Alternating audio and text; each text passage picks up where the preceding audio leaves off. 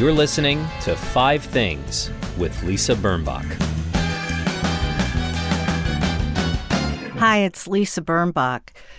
You know, I just realized that we're coming to the end of a decade. Since we've been in the 21st century, it just seems like one decade, one long, long decade. But you know, we called the 20s of the 20th century, the 1920s, the roaring 20s. We're about to enter the 20s. What are we going to call them? The flaming 20s? The burning 20s? The mean 20s? I have a feeling it's going to get a name very soon if it hasn't already, but food for thought, right? I didn't even know. Did the teens have a name? Did we say, well, in the 20 teens, we blah, blah, blah?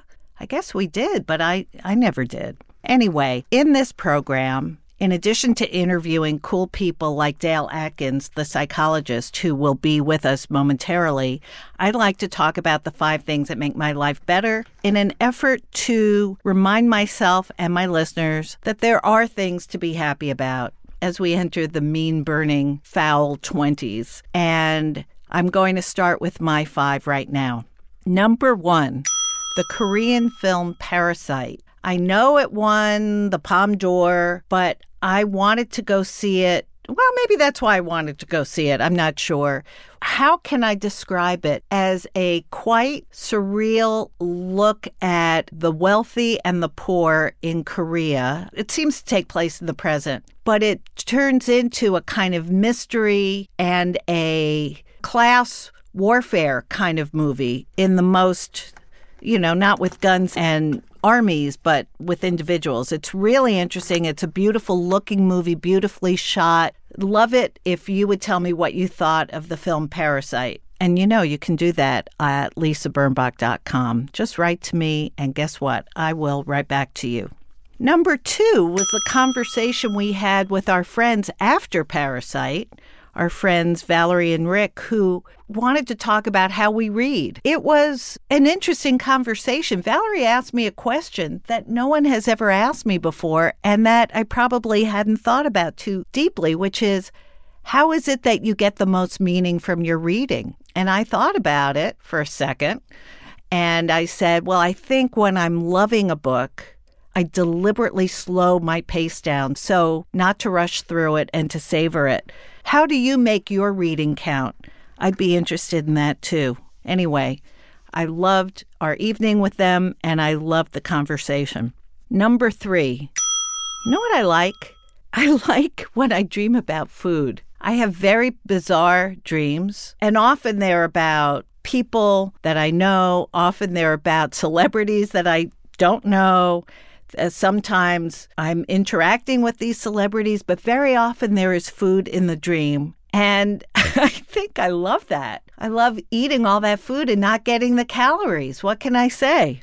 Number four, vintage shrunken t shirts. Now, sometimes when I think about what I want to wear, I look like somebody completely different. My fantasy version of myself, I'm wearing a little old, soft, cotton t shirt under my blazer, my sweater, whatever, and I look very cool in it. Now, I currently have zero tiny vintage shrunken t shirts in my wardrobe, but I like that look. What can I say? And number five, this is big. My boyfriend and I just turned a room that was kind of an office into a really beautiful library. And how we did it was he built the shelves and I put the books in in a certain kind of order. And I just love walking into the room and seeing all my books. They were in storage. That's a dumb place for them to be. I can't read them when they're in storage anyway, it was a great project that we did together. I'm very pleased now that the children are mostly gone. We have a, a really nice room to sit in.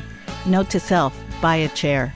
Coming up, the wonderful Dr. Dale Atkins, whose new book is called The Kindness Advantage. And the good news is it's not too late to teach our children and grandchildren how to be kind and how to have good character. Don't go away.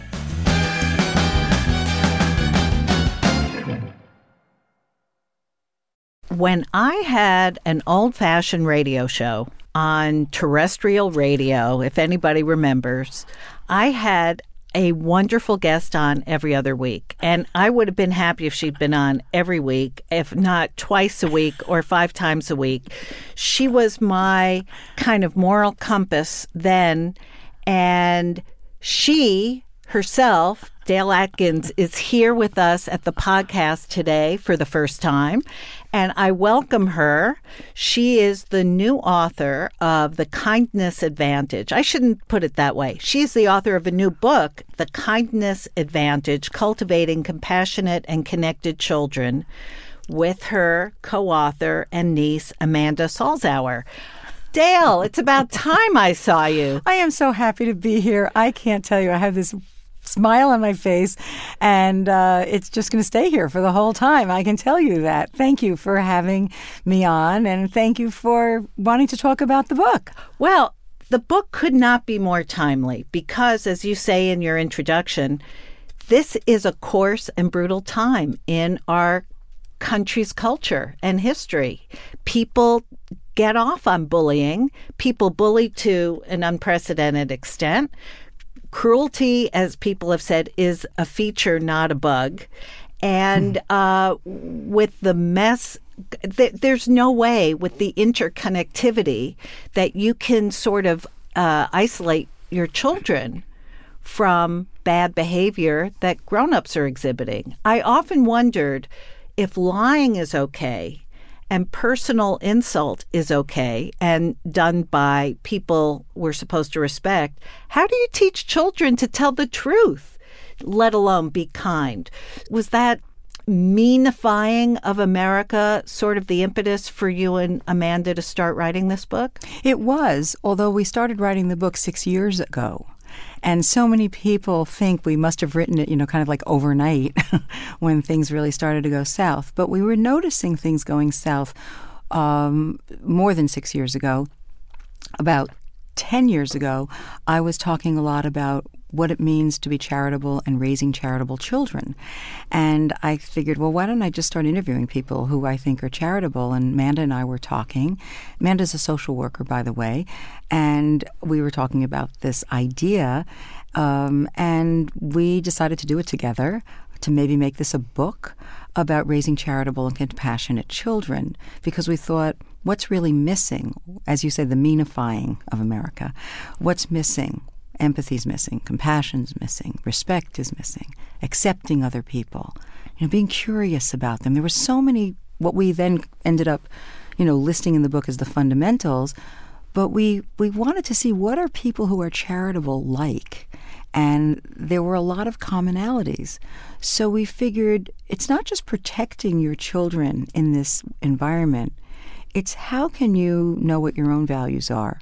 And then share them with your children in the way you live your life every day, the way you talk to them, in the way you treat other people, in the way you treat yourself.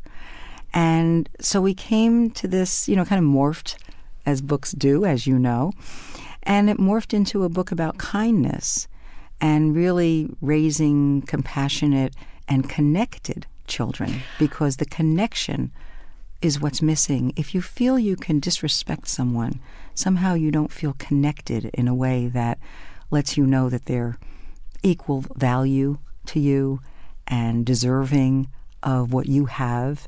And once you start diminishing that other person and making them the other, it's not a good place to go.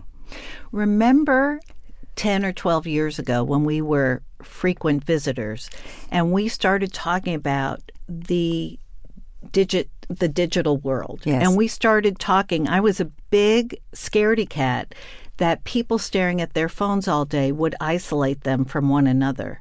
I have to tell you, this is no big revelation, that when you see families together at a coffee shop or at in a waiting room or something, you notice that each one is on his or her devices. So when you talk about what kind of family with what kind of values, it really strikes me that parents haven't made time for this conversation. Many parents have, and many parents haven't. But we're all so addicted to our screens that I think we forget that those are lost moments that we could be talking to one another. I know that just sounds basic, but to Well, me, it's- it's not basic anymore. It isn't basic, and it's actually the understatement of the year because all of your foreboding has all been supported in research about what happens with kids when they look at a parent or an adult, but mostly an, a parent who isn't attending to them and they're attending to their screen. Um, you know, particularly without saying, "Oh, I just have to do this. Something major just happened. And I have to to kind of give it a, a context and a caveat that and a time period. and a time period that they that they the kids actually stop trying to get the attention and when people have their phones on the table for instance at a dinner table even if they are not on them holding them the signal, you know, the, the message is, well, that's going to be really important. And unless you have, you know, a dying patient somewhere, um, or you're, you know, going to press the red button that's, you know, to stop a war. I mean, I really don't think most people do need their phones on the table and they're buzzing and they're vibrating. And even if you just look at it to see who it is, it sends a message that whatever's going on there is probably more important than whatever's going on here. And what Amanda and I are trying to present as an option is there are places that can become somewhat sacred and you really have to have an idea of what it is you want. What do you want at your dinner table? Do you want to talk? Do you want to give people space?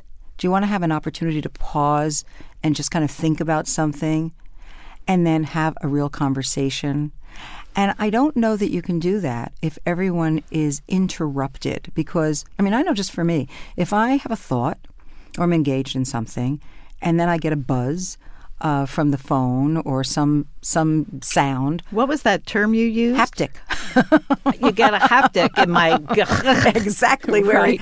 and then you have lost your thought or you have to come back to it because the fl- the beauty of the fluidity of being in this moment is that there aren't interruptions right so when you have an interruption you deal with that then you come back and very often people say well where was i well that's where you were but that's not where you are Yes. because what now has interrupted you whether you deal with it or not is somewhere now an additional something to deal with Uh, well, it's up uh, up there in the front. For example, you say at at at let's say dinner, I'm just going to look up the name of the movie that I saw. Mm-hmm. So you pull up your phone, you take it. Maybe it's not on the table. You look at it, and then you see Washington Post Yes, news break, yes, yes. and you're done. that's right I mean, it is beyond an intrusion. What it also does, it kind of gives everybody else permission at the table to check their email. Or They all check their do. text. They all do. I know, and and so I think one of the things that if we could get our arms around the idea that connection is eye contact, reading somebody's body language, getting what, what what's going on in the space where you are and really looking at someone and reading them and sharing that space whether it's with your family or a friend or someone on the bus. You know I was on the bus the other day and I looked around. Every person on the bus was looking at their device every single one. And the nobody kind of connected I mean, I remember, I'm old enough to remember, you know, you got on the bus, you said hi to the person next to you, you sat down, and, you know, maybe you had a moment or you noticed something and then two people noticed and you kind of shared that moment. Now, you could be in your own little isolated world, going to and from work, going to and from school, and never really have an engagement with anyone else. And I find that very sad because we're not only connected to the people in our families and our close friends, we are connected to each other. And one of the most wonderful opportunities that parents have with kids is just see what unfolds in front of you when you're walking your kid. You know, does somebody need help? Is somebody reaching for something on a high shelf and you can be there for them? Is somebody wearing a really pretty coat? Right. And you want to say, say love I love coat." your coat. Right. I And- just yeah, I, I I agree with everything you're saying, and I wonder at what age did you and Amanda find. I I understand that children have a natural, and from reading the kindness advantage, knowing that infants are basically born kind. Yes, we are hardwired. We're hardwired, and you talk about the empathy. Even an infant can discern if the adult with them is in some way hurting because of the tests Yes. you cite Yes. tests and studies. So what I'm wondering is, at what point have you blown it? It's a great, there- it's a great question. yeah. Because look, my science experiments are, are old and they're, you know, they're not really duds, but I kid. But, you know, I read your book thinking, oh, I missed this opportunity. Did I or didn't I? And then I remembered, no, I was a good mommy, at least by by my standards, uh, my low standards. But there has to be a point when character is formed and kids are modeling themselves after jerky parents. And there's more jerky parents these days than there ever were. I think that there's always opportunities. I think that it's never too early and it's never too late to think about the fundamentals of kindness and to incorporate them into your everyday life. I don't know the, that the issue is, oh my God, I blew it or I missed this opportunity. I think what's what we've learned from the book and from the feedback we've been getting is people are saying, wow, I, I you know, I think I, I'm doing that okay. That's really very positive, and I'm I'm glad to see that that's going to be helpful. What we're also getting is, gee, I never thought of that. You know, I never thought how important it was to hold the door for someone who may be five steps behind me so that there's a choice that I'm making. and then when I hold the door, I actually lock their eyes and and either say hi or just acknowledge that there's a human being there. Those are the things that mean a lot to kids. It means a lot to us too because when we help someone, you know, when we talk about it in the book, we get something called the helper's high, and it's an Oxytocin, yes, oxy- dopamine. exactly, Yeah. exactly. The, and these the in- helpful hormones. that's right. And they, they really they're released in our brain and we feel better, right? And we then are encouraged to do another act of kindness, which is really remarkable. We do that next act of kindness and the person who's the recipient is also a re- also has the experience of this release of endorphins. And if you witness someone doing an act of kindness, you get something which scientists call a moral elation because you actually have a release of serotonin. And you then get this feeling of, wow, you know, I'm watching that. That's why we, when we read something that's so encouraging about a hero, or we watch something that's very inspiring, we feel I mean, even just telling you about this, I'm getting little goosebumps because we feel this connection and this inspiration, and that's this contagion. So if we start doing it when kids are very young, and we start doing things with them when they're very young, it becomes part of who they are. Crazy question.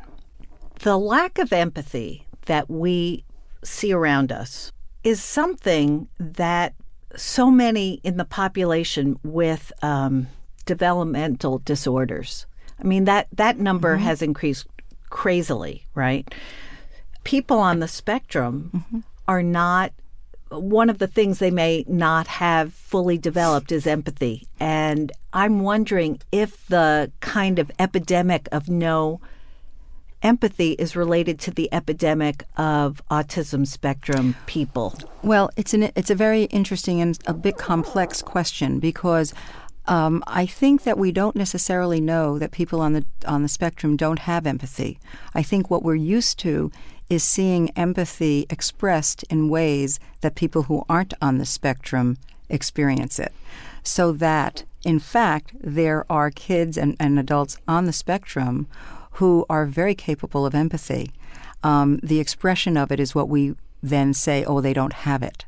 Ah, So um, I think that in that regard, I think we need to pay a closer attention to those who, and for the moment, forget about the spectrum. People who, quote unquote, are typical, who are absolutely not having empathic responses when they are witnessing someone suffering, when they are very engaged with their online world, and the real world is going by them without an opportunity to interact. There are opportunities, they're not just taking those opportunities. And there's some interesting studies that are being done with college students, many of whom have a reduction in empathy as we compare them to children, young adults.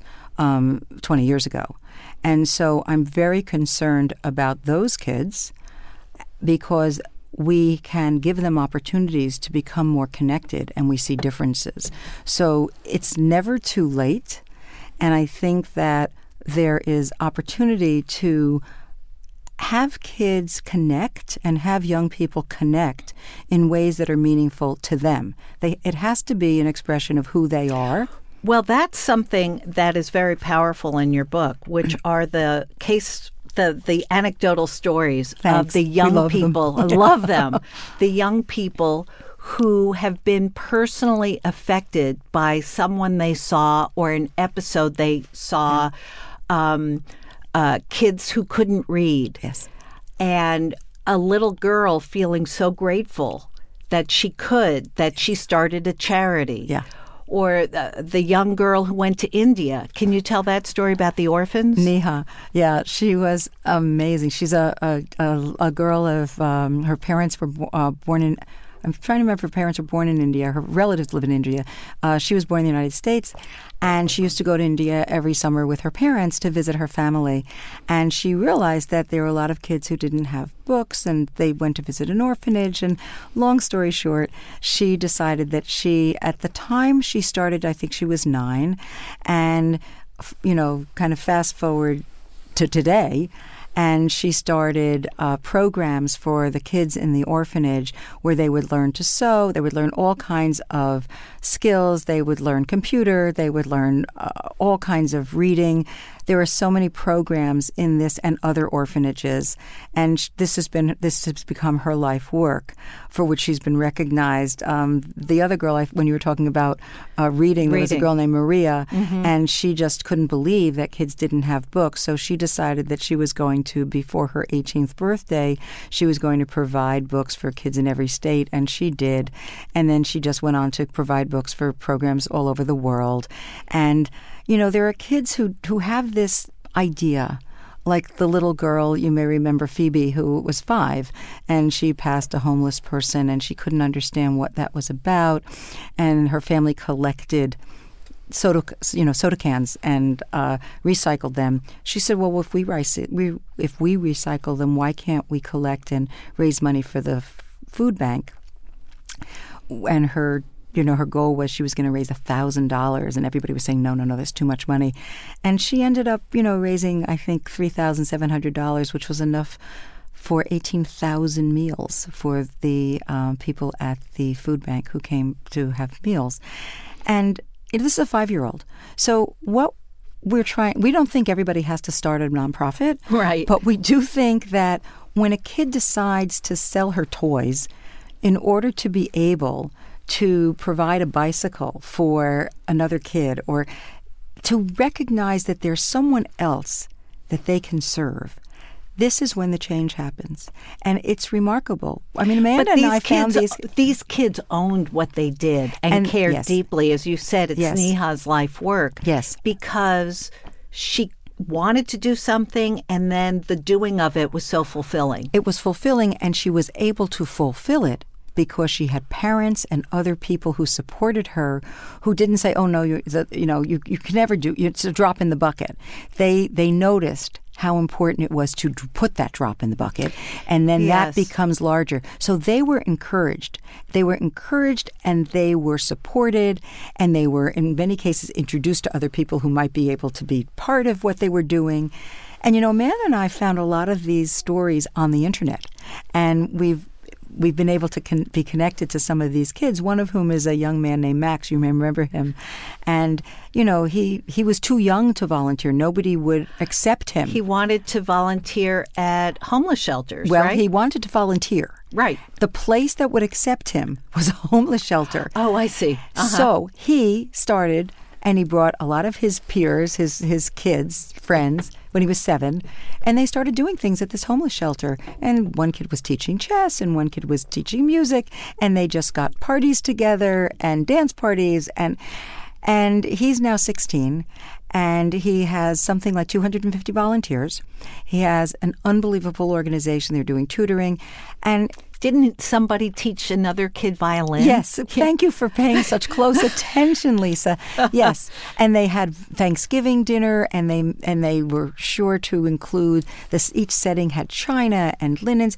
And when asked about it, he said, Every child is special and I want them to feel that. So for a kid to understand the importance of that each of us is unique and each of us needs to feel special so that we can be recognized. It doesn't matter where they're living. It doesn't matter what their income is. It doesn't matter their parents. It doesn't matter if they can read.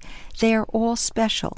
And then you can figure out what what we all can do there's another kid who said, I don't want to be your service project. I want to do your service project with you. So both of these kids, one of whom was had a disability, um, they both started to play chess and they were then both teaching chess, you know? So again, it's also how do we help kids who may be entitled in their lives to not feel that they are doing something other than what they should be doing, well, which is service for another human being.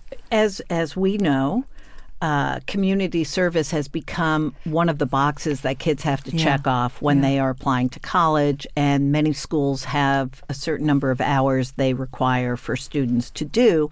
And what's sad about that? I mean, it's great that that becomes part of the curriculum that they need to have fulfilled to graduate. But what's bad is I do hear a lot of kids saying, "Oh, I've got to do 12 more hours. What am I going to do?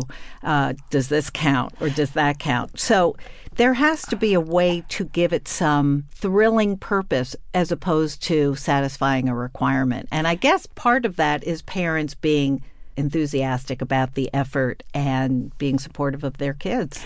Part of it is, and the kids who really do really well in those situations are kids who participate in service learning programs, most of which are started in middle school, but a lot go through high school. And what happens is, which is different from just somebody going out and volunteering, which which can be really positive or maybe not. Um, first of all, they have to be doing something that is really that resonates within them. Just because it was their friend's choice doesn't mean it's going to resonate with them. Right. But then in service learning programs, the, the beautiful thing about them is that they come back and they talk with one another and with typically a teacher who is someone who understands what they're doing so they can talk about the feelings they have, the experience, how it affects them, how they feel they've affected the other the other situation, whether it's working with animals or working with the environment or working with people, so that there really is this total integration. And the other thing I just want to pick up on what you said, Lisa, because it's so important, is like, oh, God, I have to do this. Yeah, you know, sometimes you do. Sometimes you make a commitment, and it isn't always going to be fun and games. It isn't always going to be easy. Sometimes you're going to go to your commitment because you're committed to do it. And you may be tired or you may have a test, but you have a commitment. And I think that that's also part of what we're trying to teach people which is if you are connected, there is a responsibility that you have. And I mean, Amanda and I think that all of us have a responsibility to, in some way, raise the level. and we can do that with the way we interact with people and the way we model kindness, compassion, and acceptance. Because otherwise, we're all going to be living in our individual silos, and we will not feel what we innately feel, which is if someone's in distress, an infant not only looks, but responds in a way that is, is really the underpinnings of empathy. When you read to little children, when you read to kids who are four and five years old, and you talk about people feeling a different feeling than they have, or solving a problem in a different way, kids become aware that, oh, there are people who do things differently from me. And, oh, I think one way, they think another way, instead of, well, you're bad because you don't think the way I do. And you open a world to kids. Teenagers who are giving, when you ask them what were, what were among the most important factors when they were growing up that made them giving teenagers, was parents who read to them and talked about the difference they could make in the world and talked about characters. Why did they do that? What was their motivation? You know, do you think that character would do that if his mother was watching, or do you think that that character would have done that if she wasn't with three other girls? Um, what would you do? Have you ever felt that? Those conversations really help kids become more aware of others and giving to others and being kind. Well, I want to say before we go to Dale's five things, which are actually six things, uh, that the Kindness Advantage is available for sale at Amazon and other places online. And it also has a workbook component, a notes component, and gives families both reading points for the adults and discussion topics for kids. And it's really useful. And uh, this is coming from one of the kindest people I know, our guest, Dale Atkins. So, you're th- somebody who I think wakes up with a smile. I just have that feeling. I've never awakened with you, but I just have that that feeling. Your five things. Um, let's let's do them in no particular order. But is waking up your number? I'm going to make waking up your number one. Okay. Waking, waking up is my number one because I feel very grateful every day I wake up because that I did wake up. and the older I get, the more appreciative of that I am. And I acknowledge it. I mean, and then I think, what am I supposed to do today? You know, so if I was lucky enough to wake up, what am I supposed to do today that is going to make it worthwhile that I woke up today? And that's a good way of framing it. or so, should I just stay in bed and watch Dr. Phil all day? Which is also an option. and that may just be saying. but that may be the kindest thing to do for myself that day. Because we're talking about kindness. It's really hard to be kind to other people if you're not kind to yourself. So you've got to kind of figure that out. And also if you're a parent or a grandparent, role modeling for your kids that you can take care of yourself. Well, it never ends. it never ends. The burden. Okay. So no, that's number one. I would keep one. that number one. Okay. The rest is kind of other order, but that's okay. number one. Okay. Let's come up with a number two. okay. I would say being in nature every day. Yes. Okay. And, and, anybody who knows you has seen your Instagram and your Facebook pictures. You are basically for someone who works in New York City, you're basically in nature. nature. Girl. Right. I know. I know. I know. Because for me, it's the greatest leveler. It's the greatest reminder of balance. It's the greatest reminder that there's so much more important in the world than me and my problems. And that there's just the wonder of it, the constant change. You know, you, you take the same path every day and it's different every day if you notice. And nature forces you to notice. And this book is all about noticing. Notice where there are opportunities. You know, look through the lens of kindness. Look at the wonders in this world. And and I think it helps people get out of themselves um, because we're all a bit in ourselves a lot. Mm-hmm. And and I think for, just for me, um, I just love it. I mean, I, I love it. I mean, even in clement weather, I'm like, if I'm bundled up, I, I yeah. love it. Yeah, I know everybody thinks I'm crazy, but it's it, it is it is one of the things that makes my life better. Excellent. Number three, playing with my dog. Mm-hmm. Okay, I've always had a dog, mm-hmm. and Samson is soon to be twelve. I don't tell him his age. you know? Yes. I keep calling him my puppy. Yes. And he's a therapy dog, and often he comes to work with me. And oh, he does? Yes. And, and, your patients must love him. They do. They do. And he's just, he's wonderful. I mean, we used to do a lot more therapy, official therapy work. And his specialty was working with people who have Alzheimer's. And he, they would just, I mean, he just has this knack, this magnificent connection, and people just are marvelous with him. Um, you know what I love? I just thought of yes. that saying, be the person your dog thinks, thinks you, are. Exactly. You know, yes. that's all we're saying. That's right. You're, That's right. You are a hero to your dog. Mm-hmm.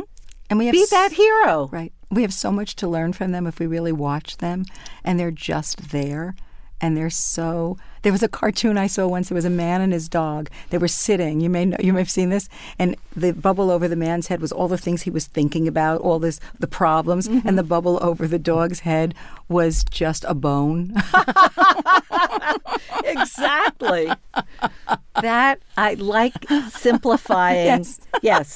We're It we're really all we all could use a bone. yes, we all could use a bone, and that and that's all there is. That's all there is. That's is all the there bone, is. It's right? the wonderful bone. That's that's it. I guess the series is over. We don't need this show anymore. Okay, number four. Um, I'm very blessed to have a family and friends, and I, you know, as, as you know, I have a mom who's almost 98, who is a magnificent role model in many ways, and I, you know, I have a. a, a She looks about 70. Right, It's right. crazy. When we were younger, people used to say to my mother and my sister and I, you know, are you sisters? Oh. And they're still saying it. They are? wow. Wow. It's crazy.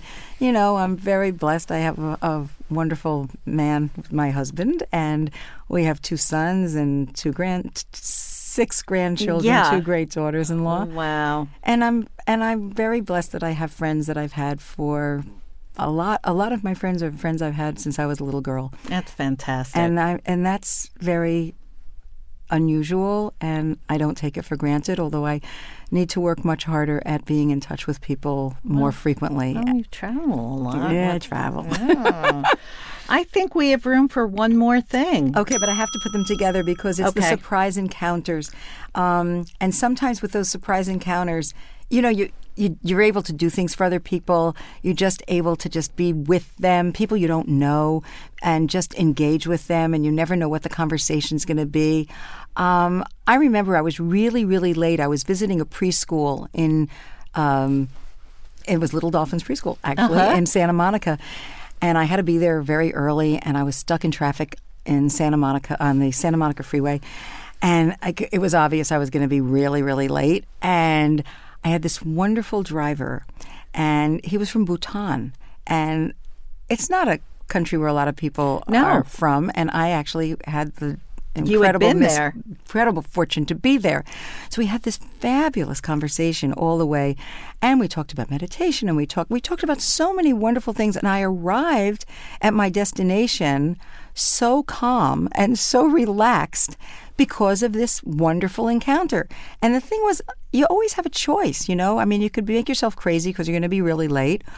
Or and then arrive like a tizzy, or- Frazzled, right? Or you can say, "There's absolutely nothing I can do about this. How can I make this the best opportunity of all?" It takes a lot of practice, and I don't do it well all the time, but it's something I kind of aspire to, and that's kind of why we wrote the book. We wanted the book to be just a reminder that there are a couple, there are always different ways to do things, and you can always say, "What's the kind thing to do in this situation?" You know. I agree. I agree. Well, thank you, Dale, so much. Thank it's you, always Lisa. a treat to see you. and we, I really am thinking about changing the name of this podcast to The Bone. Not kidding. The Bone. That's what it is. It's let's pare it down to the essence. You've been listening to five things that make life better for now with me, Lisa Birnbach. My guest this week has been Dale Atkins, author of The Kindness Advantage Cultivating Compassion and Connected Children Everyday Ideas for Raising Kids Who Care, published by Simon & Schuster.